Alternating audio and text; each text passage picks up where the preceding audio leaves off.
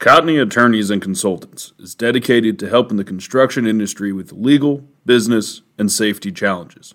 Welcome to this week's episode of Law and Mortar with John Kenny and Trent Cotney. Hey, this is Trent Cotney, CEO of Cotney Attorneys and Consultants, and this is another episode of Law and Mortar. Uh, with me, as always, is John Kenny, CEO of our consulting group. John, how are you doing? Doing great. It's been a busy week, trying to wind down, getting towards the Christmas season right around the corner but happy to be here as always. Yep. Yeah. Um, winding down the year here. We're in the middle of the year end ourselves. So uh, counting the days until January 1. Um, so a few things I want to talk about. Obviously, since our last law and mortar, there were some significant storms uh, throughout uh, the Kentucky, Tennessee, uh, Missouri, Illinois region that caused a significant amount of damage and loss of life. Um, you know, my phone started ringing um, as early as Saturday morning when uh, I was getting calls from roofing contractors that had lost uh, their their place of work or their homes were damaged or they lost materials. And it's been a huge problem. You know, one of the biggest things that um, I've been kind of warning the whole industry out there is that if you thought you had problems with supplies before the storm, just wait till uh, a month or two, and then you will see the the true ramifications of the increased demand related to the repairs with this uh, with the storm damage. So um, definitely, you know, my heart goes out to everyone that was affected by it. You know, just amazing seeing those photos. But uh, on the consulting side, John, I know you've talked to uh, clients throughout the week. What have you heard? Yeah, I mean, as with you, we also did presentations for the Kentucky Roofing Association this week, and um, there was people that, and they recorded them for the fact there was people out trying to do emergency uh, um, you know, temporaries and get their own business and lives in order. But yeah, it, has been rough. The, a lot of damage went on besides the mass destruction that you're seeing on television. That is totally gone, right? Cities are obliterated, but there's so much other damage on the outside of it. It pretty much covers a lot of Tennessee, Kentucky, Indiana, uh, Illinois. It, it, it's a lot, and, and they're all feeling it. And that's what I, I've heard. If you, of course, one is you want your lives, right? You got to make sure everybody's safe. And that's what you're happy with. You get through this. But now I've had people, well, my material's gone, it's missing, it's out. You couldn't get it to begin with. So I think you're going to add some heavy duty stress onto an already stressed uh, logistics problem we're facing. Yeah, absolutely. You know, um, all we can do is is just hope and pray we don't have any more storms like this kind of moving throughout, um, you know, the first second quarter of this year because we, we've got to get some relief uh, as it relates to, you know, getting some of our, our key roofing system accessories and, you know, fasteners, things like that, that are just holding up these projects. So, um, next thing I want to talk to you, John, is um, it's a little known theory, and I thought I would mention it to our audience because it's something that I've used on occasion and it's a legal concept known as cardinal change. And what cardinal change is, it's used on public projects, primarily federal projects. But uh, what it says is that if the scope of work has changed so significantly, okay, be a change order or otherwise, uh, that it has created something that's completely different than what was anticipated, that it excuses performance from the from the contractor. Okay, and basically you're entitled to a new contract at that point. Um, I see this primarily in infrastructure type projects, and that's a lot of times where I've been able to use it. But I think it may also apply to um, at least the the argument itself may be something that could be used in in uh, roofing context. Uh, if you've got a change order that is so significant that it's you know more than 50% of the original contract. So great example is we had a roofing contractor that you know put on a complete roof um, had uh, you know the general put on decided that it was a good idea to run scissor lifts all over the new roof. And as a result you know now needs to put on another roof. Well that's not a change order. That's a new contract right? So same ideas apply there but definitely something that you might want to hold in your back pocket to kind of if nothing else to make people think. So john have you ever encountered anything like that? I, I have to admit uh, this is one of the first times i've uh, i've heard the phrase uh, understanding how it works. This was an education for myself as well. That's why I love being in the position I'm in. Uh, you learn every day. But I absolutely see the use from a roofing contractor standpoint on a major change order where you're going to want to renegotiate a contract versus having a change order. So I think it's a clause that has a lot of use in our industry, especially on anyone doing the larger hospital, the residential, all of that, because those usually have some pretty large change orders. And again, you gave a great example. Put a good roof down, somebody else ruins it. Now you got to replace it. It's well over 50%, it's probably twice the cost of the original roof. So you're going to want a lot better negotiated contract than what you signed. So excellent advice. Clearly, you know, the um, the cardinal change theory again used primarily on on you know public bid work that kind of stuff and infrastructure projects but what i like to do is i uh, and I, I like to put this in letters. I said look this is the equivalent of a cardinal change. And you know even if you can't use the theory in whole you can at least use the concept to make the argument. So um, turn to our next topic john. We've got some exciting news coming out of consulting. And you know i've, I've seen a sneak peek.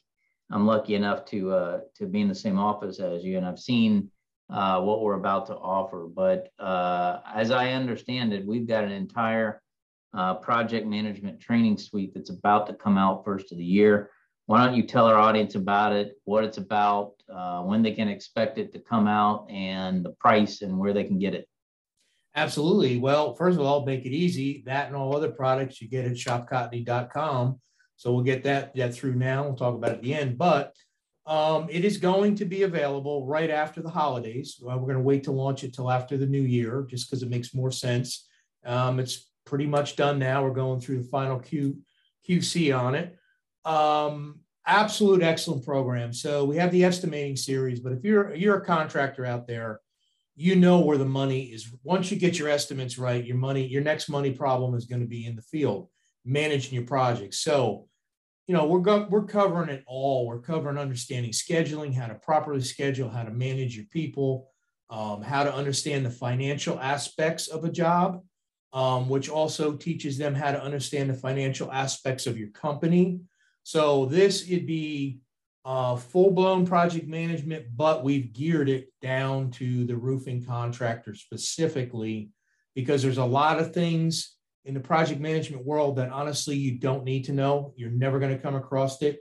But you're going to also learn tactics from this to understand how the general contractors work with their project management. So you're going in educated now. They're not going to hit you anymore with terms you don't understand or how to use the floats, all that's in there.